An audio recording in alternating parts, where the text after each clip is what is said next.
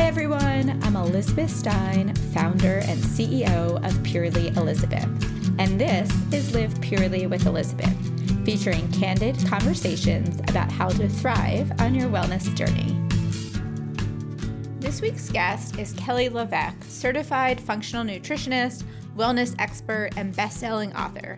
Kelly makes healthy eating simple, especially with the creation of her Fab 4 smoothie. Before starting Be Well by Kelly, she worked in the medical field for Fortune 500 companies like Johnson & Johnson, then moved into personalized medicine, offering tumor gene mapping and molecular subtyping to oncologists before striking out on her own to start her business. Today, Kelly's scientific and simple approach to nutrition has helped thousands of clients transform not only their bodies, but also develop lifelong sustainable habits to live a healthy and balanced life. In this episode, we chat about Kelly's approach to nutrition, which I absolutely love since she breaks down the science into super digestible nuggets of information. Kelly shares everything you want to know about balancing blood sugar, fat, fiber, protein, including what some of her favorite sources are. We talk about seed oils, regenerative agriculture, imposter syndrome, and so much more. I love this conversation with Kelly. Keep listening to learn more. Kelly, welcome to the podcast. I am so looking forward to this conversation today. So grateful for your time. And as I've said, I'm just such a huge fan. You do such an incredible job breaking down super complicated science to make it digestible. And it's like, oh, okay, that makes sense. So, welcome. And I also have to say, I'm having my Fab Four smoothie right now with your Be Well vanilla protein powder. So, oh, well, thank you. Actually, I was just on a call with my sister before this who works for me. And she's helping me with my business, the business side of things, since I added a product like my protein powder to the business. It wasn't anywhere near the part of the Grandmaster plan. I mean, you obviously have amazing products, but that's like a whole nother beast. I needed spreadsheets and operations and inventory, and that's her bread and butter. So actually, we were talking before. I'm like, we should give Elizabeth the promo. So Purely Five actually gets anyone five dollars off if they want to try it. Awesome. Thank you. Yeah. Yeah. No, I want to hear more about protein and how it is working with your sister and all that good stuff. Yeah, Well, we can talk about anything. All right. Well, let's start with your story, your journey, and your journey really becoming a holistic nutritionist. Was this something you were always into health or something later in life? I've always been into health. I remember loving uh, my health class actually in high school. Coach Rapp, he was the volleyball coach and also the health health teacher at my high school. And it was eye opening to me learning about nutrition facts and calories and macronutrients and just kind of like getting a taste of it. I was an athlete growing up. I played soccer, club soccer. You know, my poor parents were like on the side of a field for, I don't know, 12 years of life or something. Like, wait, uh, they lost every weekend because of me. but so I just loved that stuff. You know, I grew up in a regular Southern California home. My parents shopped at Costco. There were a lot of like, Triscuit, Wheat Thins, Bagel Bites, Pop Tarts, like you name it, like kind of just the prepackaged stuff. But we also were the family that sat down for dinner and it was like a chicken breast, steamed broccoli, some rice, and an iceberg salad with like Hidden Valley or the Italian dressing that came in a package that you mixed with canola oil.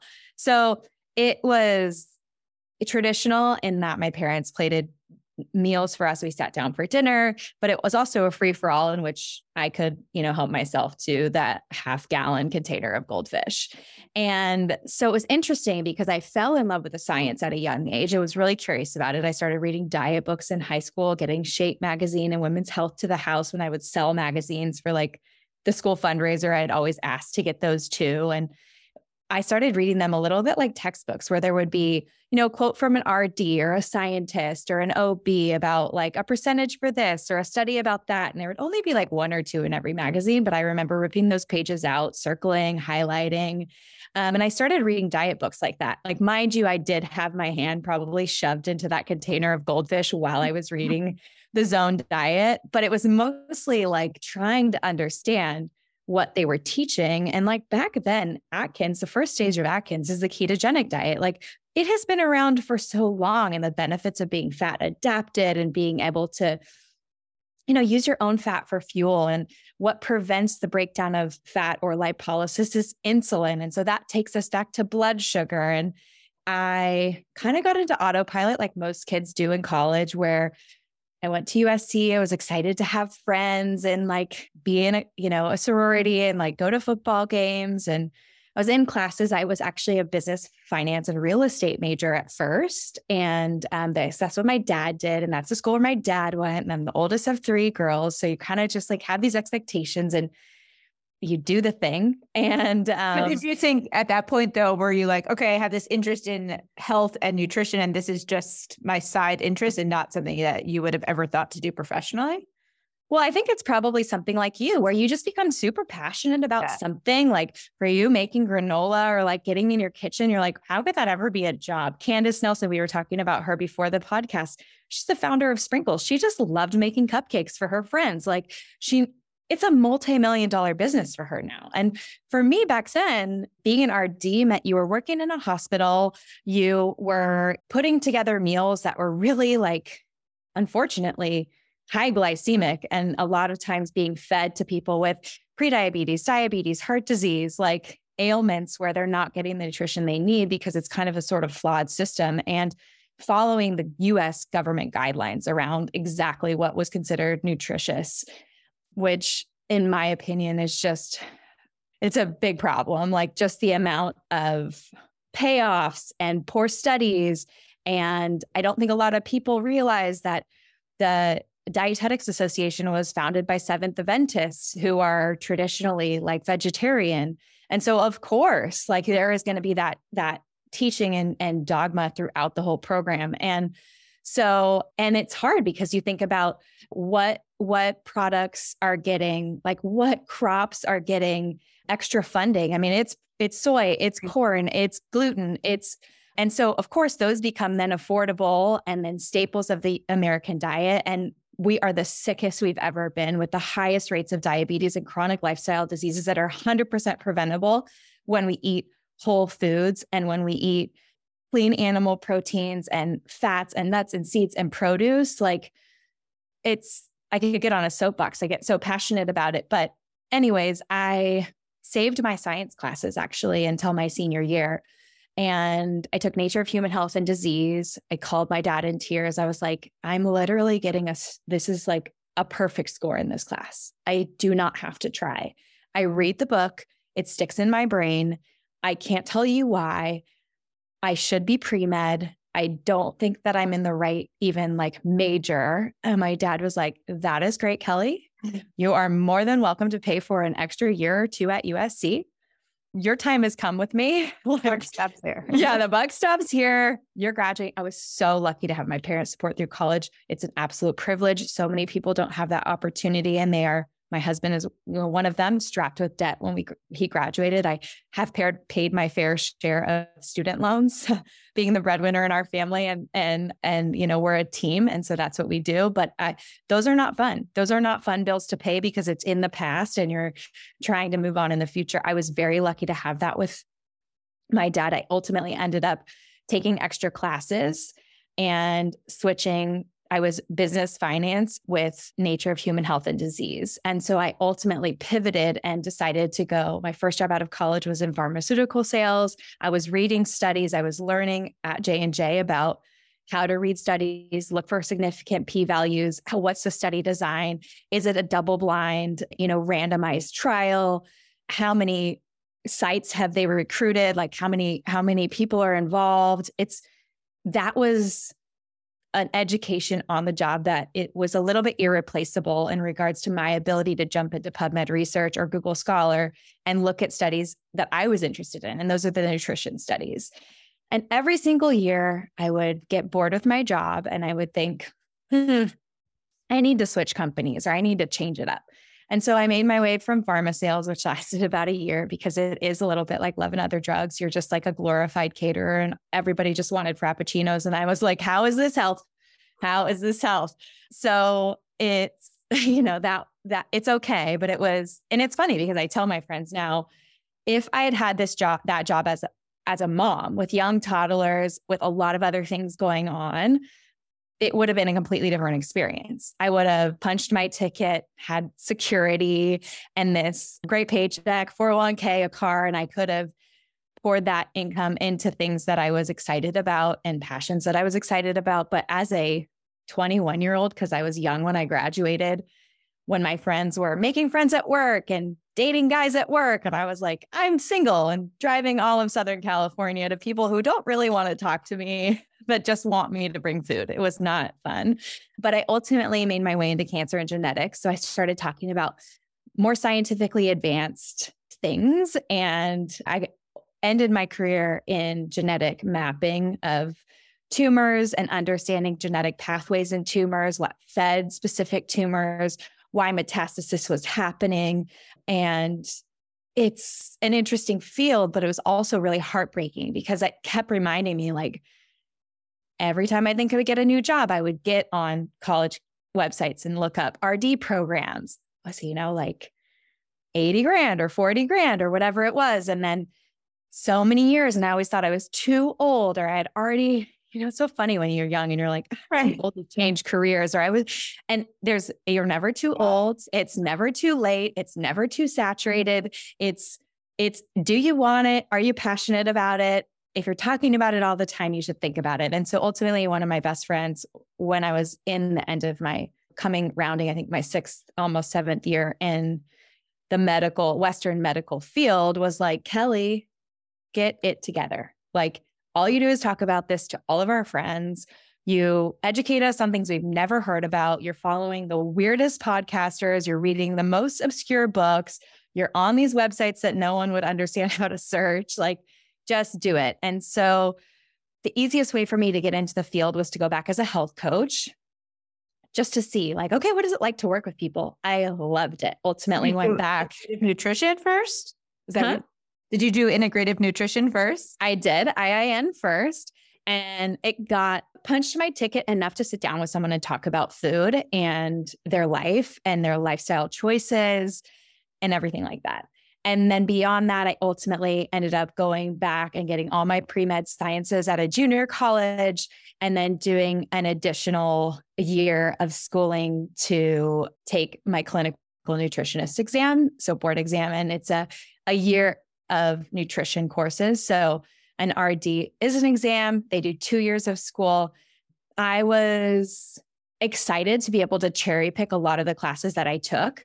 There were multiple classes that I dropped. Nutrition 101 was the hardest class for me to take because what was being promoted in that course was a vegetarian diet, a high grain diet, a high seed oil diet, where they were still reading. I was reading in the textbook that plant sterols and margarine would protect against heart disease. Oh and God. this was not that long ago. So we have to remember that the science that is being preached, calorie counting, like not including any there's just it's very behind because not only does it take on average 19 to 20 years for science to be applied in a medical office you have to remember that publishing has to keep up with the science as well. And you have associations and boards of doctors that are approving the science to be added to these textbooks. And then it needs to be really the educators need to be educated on the new science and then they need to teach the class that. So I ultimately felt like I had to learn the wrong science to pass the class at UCLA, but I did.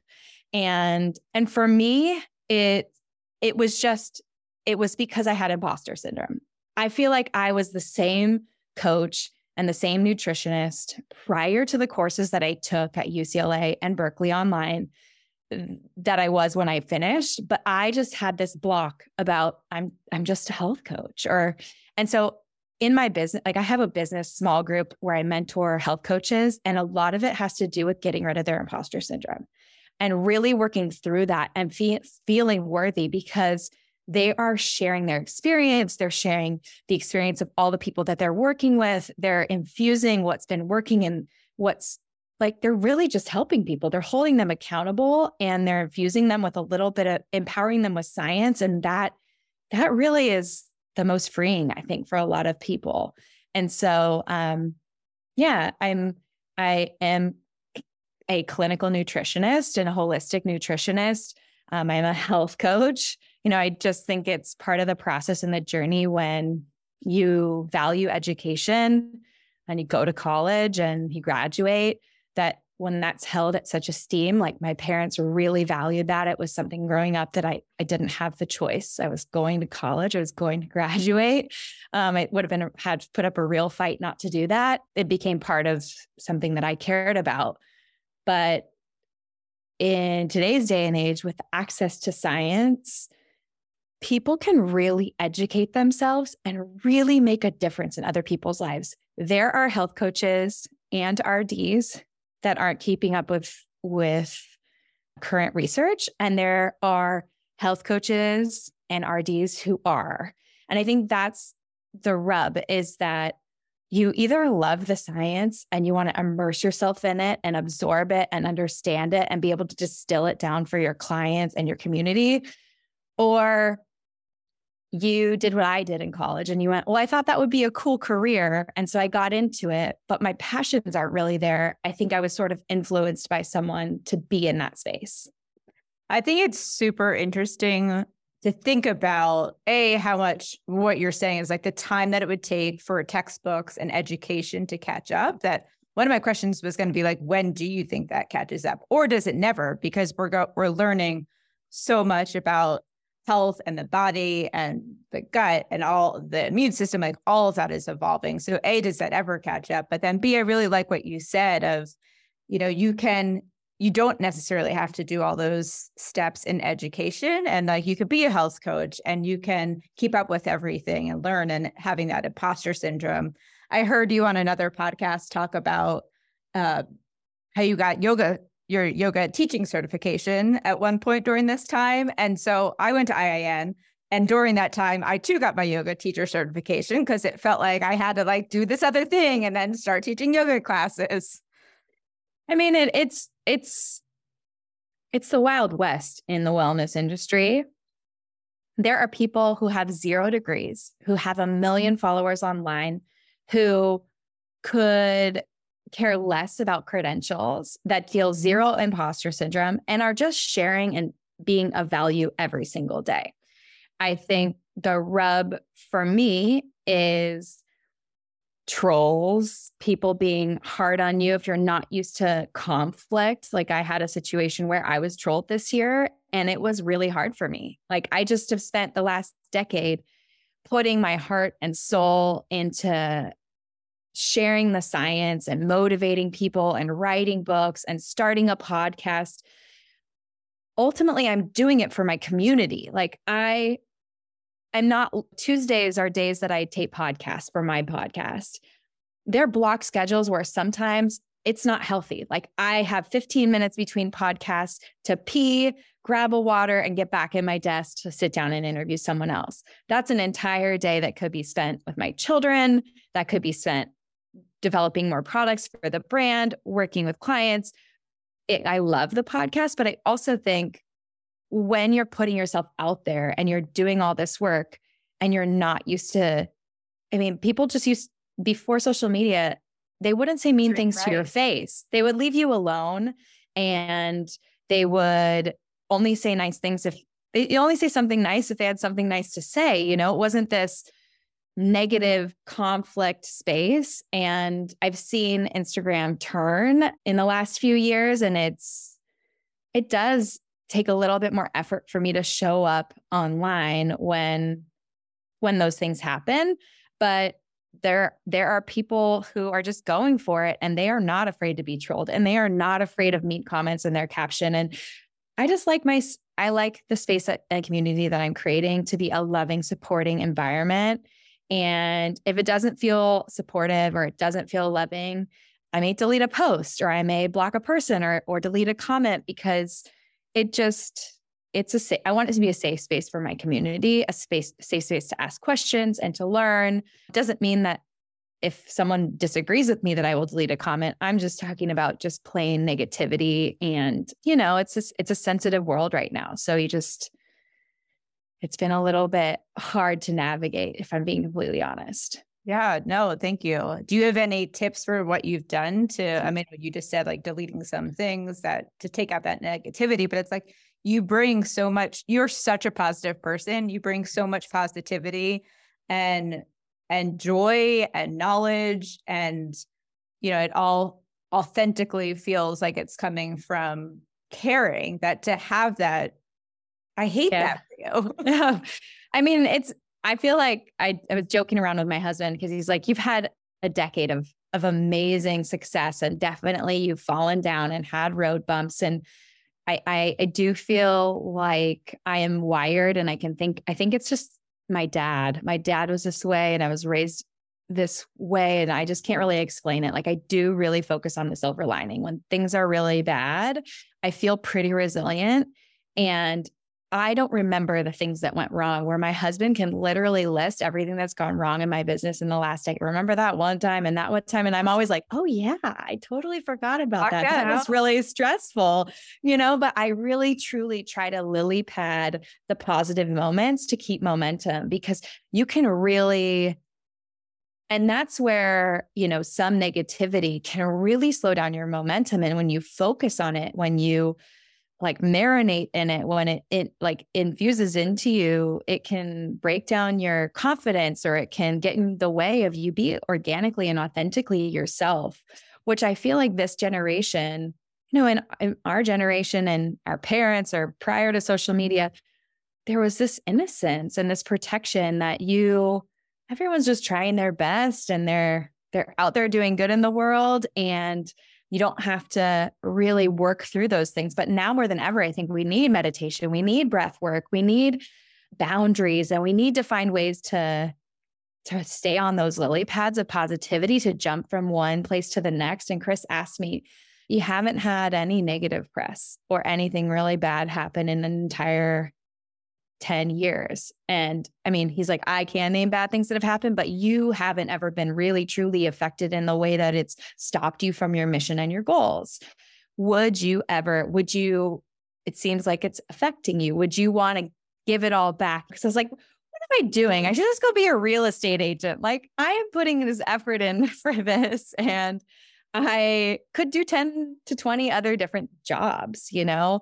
And he brought it to a point for me and like ahead was like would you rather give up the last 10 years of helping people and sharing and putting your like light into the world knowing that this would happen would you still give it the 10 years? I was like absolutely. Like i'm gonna hit bumps.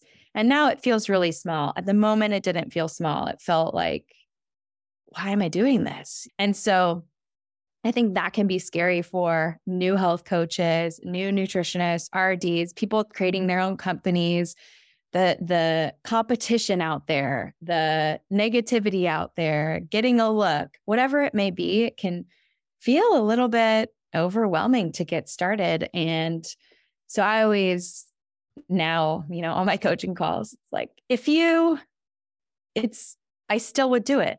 Even when the bad if you can get back up and you s- still would want to have the career that you've had and put in the effort and created the product or did the thing, do it because you're not going to remember those little bad moments if you keep lily pad leaping.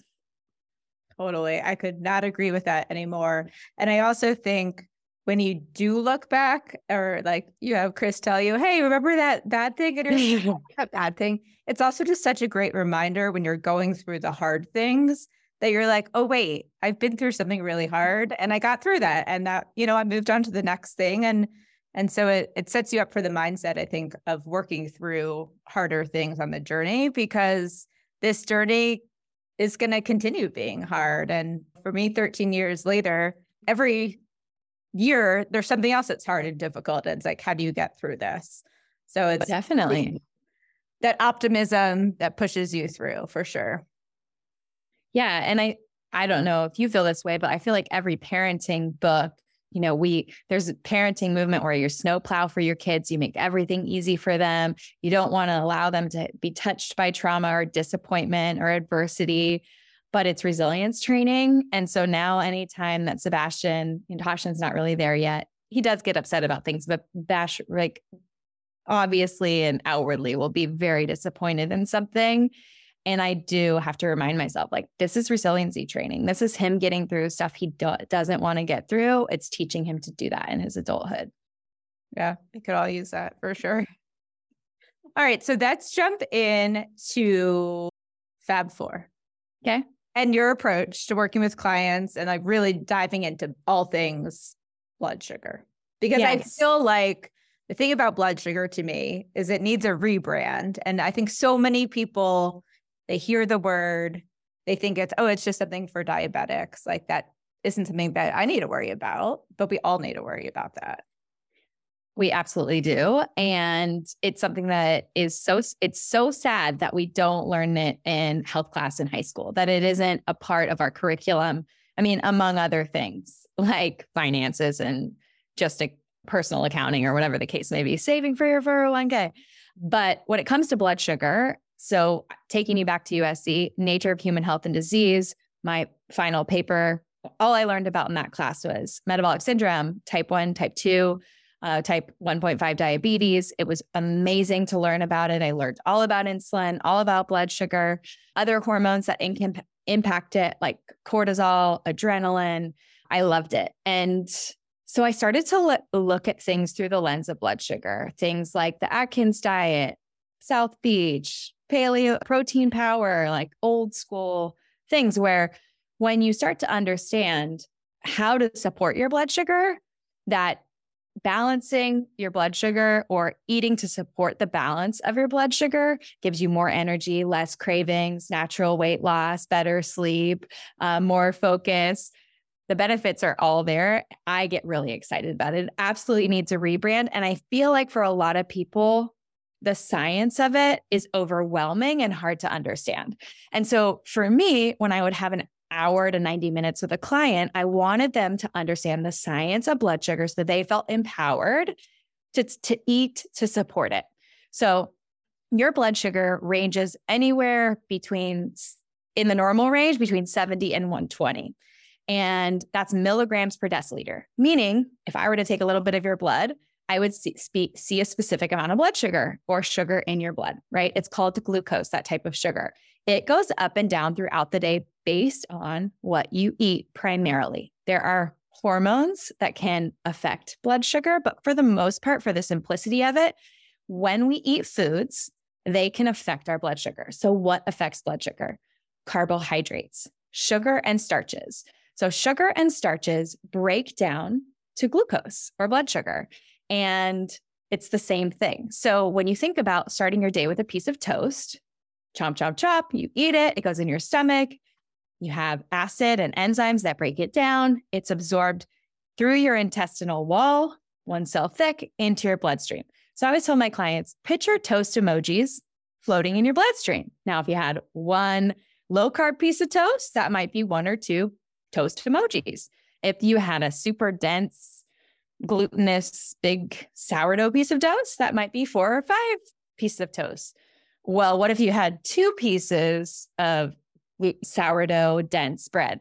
Well, that might be six to 10 toast emojis. And that is, that's just like the simplicity of understanding when I eat a sugar or a starch, there is glucose present in that food Uh, my body's going to digest down to that glucose and bring it into my bloodstream. My blood sugar is going to go up after that meal.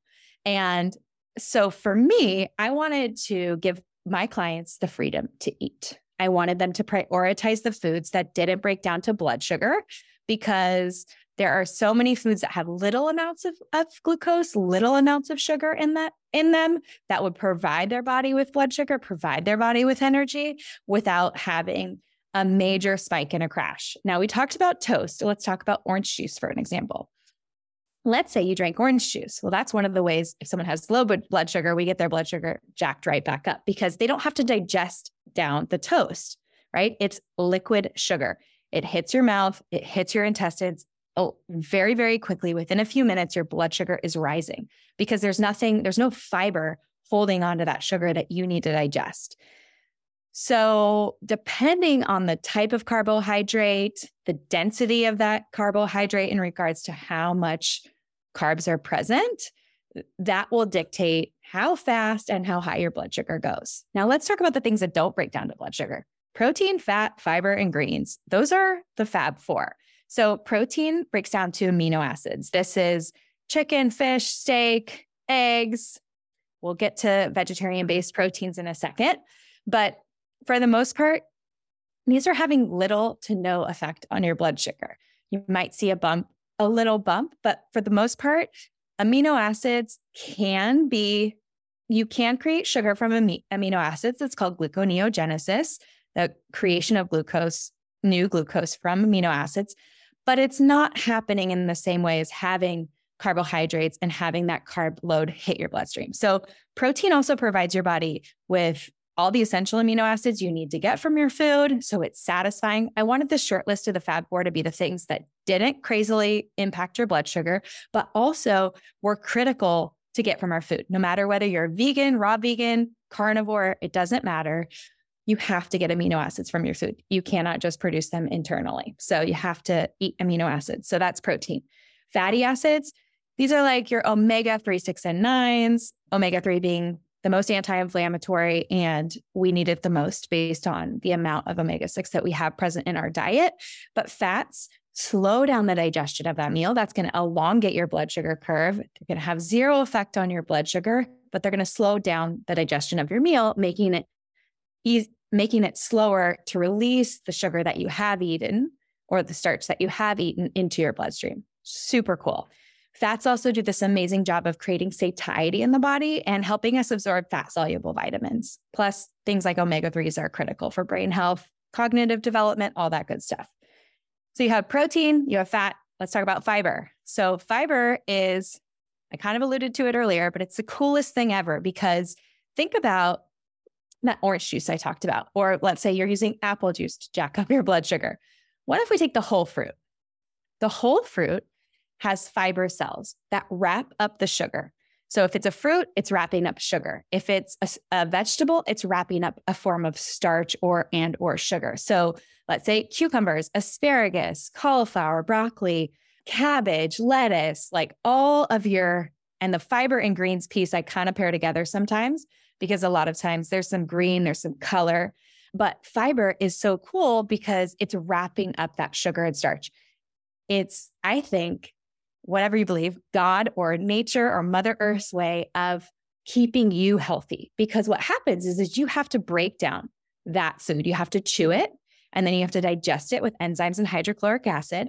And then that then it's going to go into your intestines and your microbes, all those gut microbes, like you if you take probiotics, that's you're taking microbes, but all of the microbes that live in your gut microbiome are fermenting that fiber. They're creating short chain fatty acids. They're creating what we call postbiotics, which are highly bioavailable nutrients that fight oxidative stress in our body. It is, it's like, it's nature's way of letting you have your cake and eat it too, because you're getting all this nutrition, you're getting all, and it's wrapped in fiber. So it's not a fast spike and a hard crash. It's slowly released into your bloodstream and you're getting all these extra benefits of the postbiotics. And then just a shout out to the greens. So we look at research, leafy greens or eating a cup of leafy greens a day on average showed that people's brains perform 11 years younger. And so, wow. yeah, if you do that, if you have a cup of leafy greens every single day. And so I am looking for nutrient density in the food. I'm looking for diversity. I'm looking for diversity in color. We know that the mo- ro- most robust microbiomes and healthiest guts can tolerate the widest diversity of foods.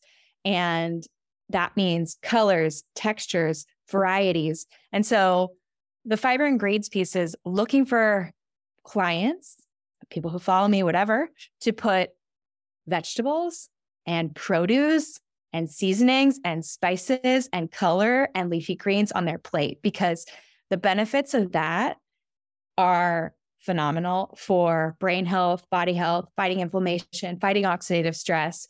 And it's so cool because the hit to blood sugar is not that high. And so, beyond the Fab Four, it was never that this is the only thing you were supposed to eat. It wasn't like, I'm not ever going to have a bowl of granola. I'm not ever going to have an ice cream or a cookie with my kids or something like that. No, no, no, no, no.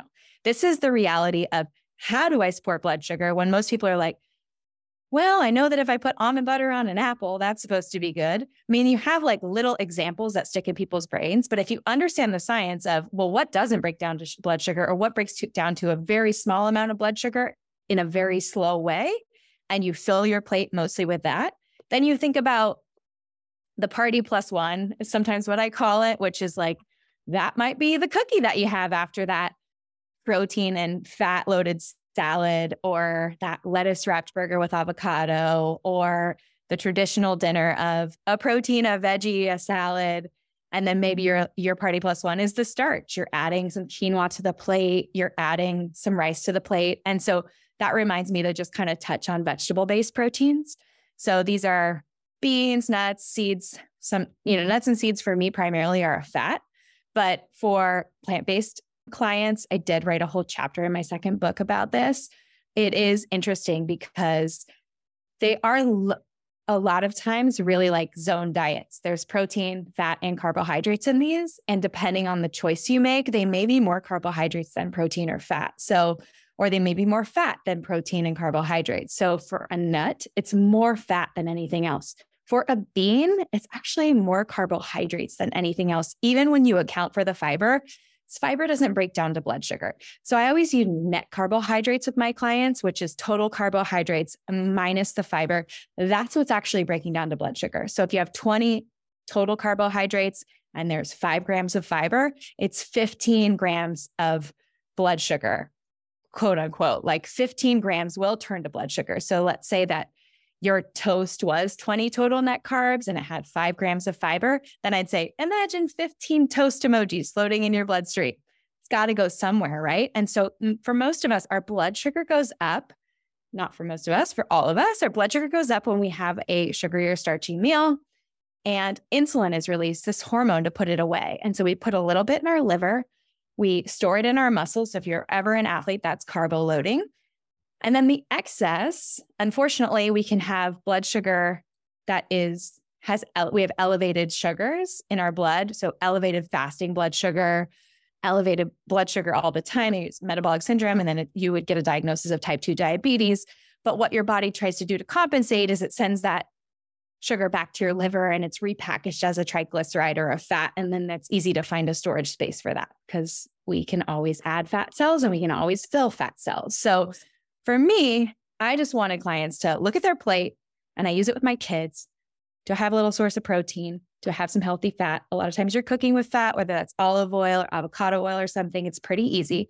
And then fiber and grains was just like, hey, how are we adding a veggie to this plate? How are we adding a green to this plate? I, I am to the point where if I serve up a meal and I make, for example, lentil pasta with a meat sauce for my kids, I know there's a veggie in the tomato sauce, but if I didn't make a veggie like roasted broccoli or something, I will literally cut up cucumber and put it on their little kid's plate because I am looking for ways to just add it, add it.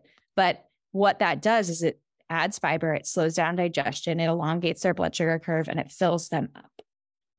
So, what if we break down each of those? What are your favorite sources, starting with protein, of protein? I guess both specifically vegan and non-vegan. And as you think about animal protein, well, I was going to lead yeah. it, but I was going to say how you think about like the quality of that as well. Yeah. So last year I went to the regenerative farming conference in Austin. I know, sort of like nerd, nerd alert, right? But I was really excited to go. It's like the only conference that I traveled to away from my children because it was so important to me. And regenerative farming is this amazing type of farming where the animals graze on the land and they defecate on the land, and that's fertilizer for the ground. And they aerate the land by grazing on it. And what we see is an increased diversity of grasses. And, and those grasses, those roots dive deep into the soil, which increases the nutrient density of that soil. It increases the microbial density of that soil. So, like our gut microbiome, the soil has a million microbes, millions of microbes living in it. And when those root systems dive deeper and deeper and deeper, they create this web like system, which actually holds on to water. So we don't have runoff, we don't have a dust bowl. We have more nutritious animals who are eating more nutritious grasses. And if there is a true regenerative farm where there are perennial plants and maybe there are orchards or they're growing multiple things, plants and animals on the same land, you're going to get the most nutrient dense plants and you're going to go get the most nutrient dense animals. And so it's funny that you asked this question because I was just creating some content this weekend and I was like, I just want to share some brands that you can that you can get excited about for regenerative farming. So I get a box of beef protein, which also includes bison and ancestral blends, which includes liver from Force of Nature. Force I, of Nature, there's two, so good. They're amazing. And if you haven't been able to incorporate liver into your diet, liver is the animal's multivitamin from minerals to fat soluble vitamins to literally anything that your body needs. They blend 10%, 15 to 10% liver into plain muscle meat. And so it's really easy to make a meat sauce or meatball or something that you're going to like sauce up if you're not a big liver fan. I was never able to get in a consistent habit of having liver. Like I've had to chop it myself or you know, and I tried desiccated liver capsules for a little while. This is twice a week, once to twice a week for my family. My kids are eating it super easy and I'm and I'm so thankful for them for creating that product. And then when it comes to chicken, we get a box now of Pasturebird from they're from Temecula and I met Paul and Lindsay at the regenerative farming conference. It was like a passion project where they were growing chickens in their backyard and now they have a multiple acre chicken farm that they graze cows on. So the cows graze. They've created this beautiful, lush grass that is it, it, was a it was a barren land and now it's covered in a variety of grasses. They don't have to spray anything. Those grasses act as antibiotics and antivirals for the animals and plants, which is so cool. And as the cows graze, they graze the grass, they trim it short, and they push these coops, which allow the chickens to run out of the coops or into the coops over the the basically pre-mowed by the cows grass. And then they eat the rest of the grass and are able to get to the bugs in the grass which increases the nutrient density of that chicken and increases the omega 3 and the protein content. And so i chickens are hard to come by. And so i'm really excited about that because that is a, a pasture raised com- chicken company and chickens can like i said it can just be hard to get quality chicken. So and no one's perfect. Like i get my box from force of nature and i get my box from Pasturebird. But if my kids are eating a lot or we run out i'm grabbing something from whole foods or i'm getting a delivery from thrive market and i'm not worried about it but i want to invest in those brands. I'm to the point where i'm like i bought a dress from christy dawn which is a brand in venice that does regenerative farming clothing. Oh wow, so cool. which is really cool. Uh, but like Fond Bone Broth is another brand now. They're they have they'll be 100% regenerative by next year, but they send their broths and it's sipping broths in glass, you know, mason jars. And so when it comes to protein, our family leans a lot on beef and bison and chicken.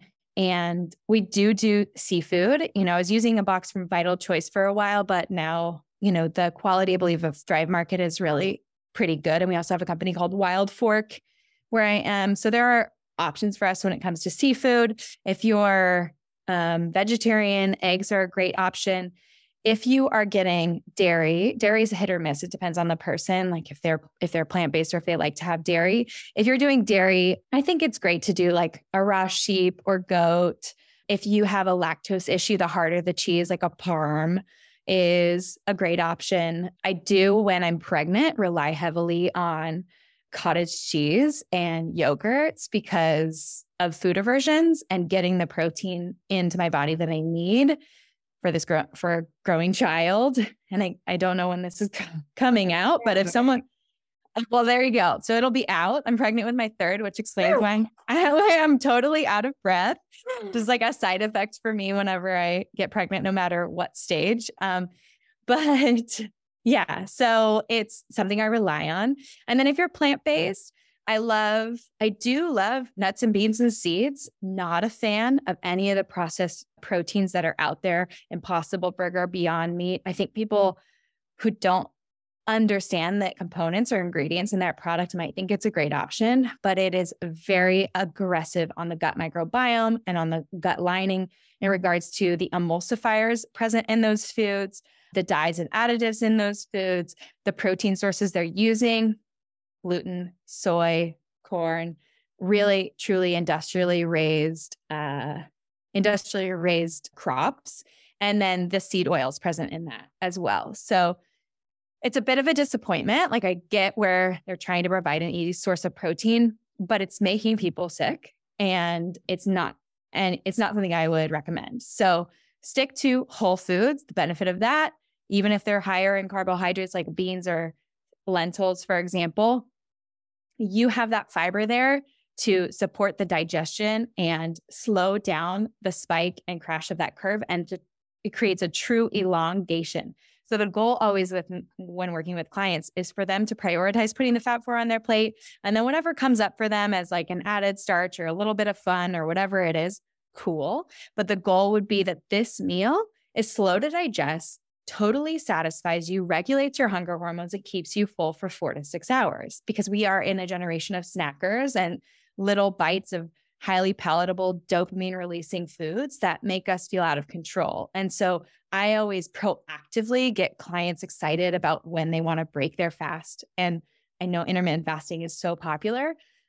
I'd rather have a client eat at 10 or 11 a.m. and finish dinner at 5 or 6 p.m. I get 10 times better results in regards to body composition, sleep, inflammation levels, improvements in insulin, blood sugar, A1C, inflammatory markers like C reactive protein. Like, eat when it's light out and don't be afraid to have breakfast because if you have breakfast and regulate that hunger and then can go hours, if we wait too long, it sometimes can backfire, especially for women.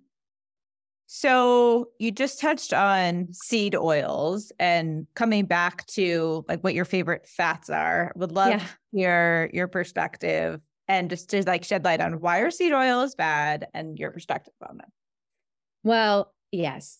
So this is what I was trolled on because oh. this is the topic that people it, it's a in today's day and age it's a very chart a very charged subject because polyunsaturated fats have always been known to be heart healthy based on the scientific literature. So looking at polyunsaturated fats versus saturated fats, they have been linked and a lot of the studies fall short. And unfortunately when we're talking about polyunsaturated fats in, let's say, almonds or in salmon, great, totally whole foods, heart healthy.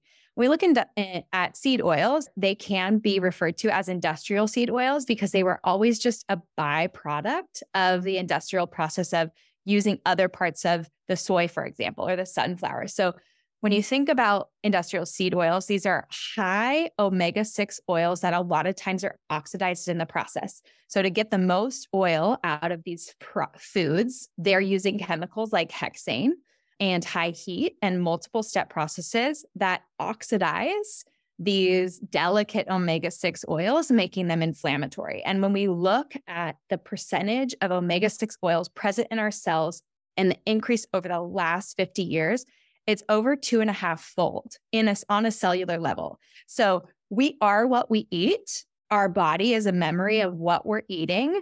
And these oils on average have a two year sh- uh, half life, meaning if you're eating French fries that are fried up in soybean oil, those oils are going to potentially be present in your body for two or more years. And so what we eat is is influencing our, us on a cellular level. And so it's so, soy, safflower, sunflower, canola, grapeseed oil. I said soybean oil. I mean, those are rice bran. Is that one? Rice bran oil. These are the most prevalent and they're omnipresent in our food supply because they're cheap and affordable. They replaced trans fats when trans fats were taken off the market, but they weren't supposed to be used as a food source and they were considered waste for a very long time. And now they're getting mm-hmm. associations and there have been studies where that people lean on and rely on. The hard part for me is the toxicology research is mm-hmm. not out in the public right now. So Cate Shanahan who wrote deep nutrition is someone i think everyone should follow. And she's writing she has enough toxicology research that she's writing an entire book on seed oils. Wow. there are multiple chemical byproducts that are produced in the production of these oils, in the heating of these oils, in the extended shelf life of these oils when processed foods sit on the shelf for six months. What does that oil look like? What chemical byproducts are present? And these are are inflammatory and toxic to the body. And so I'm really excited for her book. She's definitely the expert in this space, but it's not mainstream yet. Unfortunately, there are so many times when I'm now, it, being that I've been doing this for a long time, where I'll get a deck from a brand new food company that's so excited to break into the space, CPG, small, passionate, and they want to do a grain free this or a low carb that or a keto this. And it does contain safflower, sunflower, soy, canola, a blend, you, you mm-hmm. name it. And another word for canola is rapeseed oil. And unfortunately, I just can't get behind it. I just, I have to wait. And what we know is that it can, it can just have an inflammatory effect in the body and inflammation lays the groundwork of chronic lifestyle diseases. And so I am not perfect by any means. Like there are crackers that are in my cabinet right now that use a sunflower oil. It's not going to be perfect, but if I'm going to try something new, or if there's a pl- like, we'll grab a Cava hummus over a different hummus because they don't use any oils. We'll, you know, we'll, I won't buy oat milk because it's 99% of the time it has rapeseed oil in it. And they're doing that for mouthfeel. It's not necessary, but in a world where we're creating new foods with with ingredients like this, um, especially because the plant based movement is so popular, whether it's an alternative nut based yogurt or milk or bar or whatever, it's everywhere. So try to stick to whole foods as much as possible. Don't hold yourself to some unattainable standard.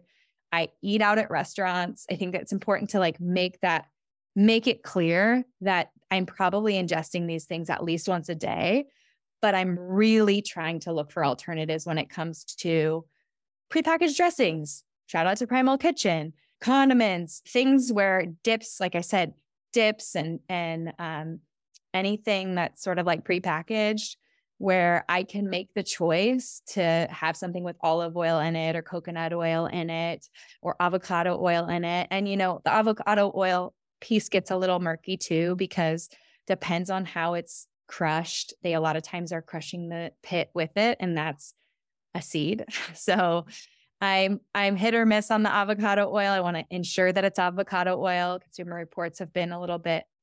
There have been some light shed on av- the avocado industry in the last year or two, but for the most part, it's like if there if there's an option to go without it, I'm doing that. Well, and I think you bring up a great point of like you want to control as much as you can at home, but also realizing you can't be maniacal about it elsewhere and do what you can at home.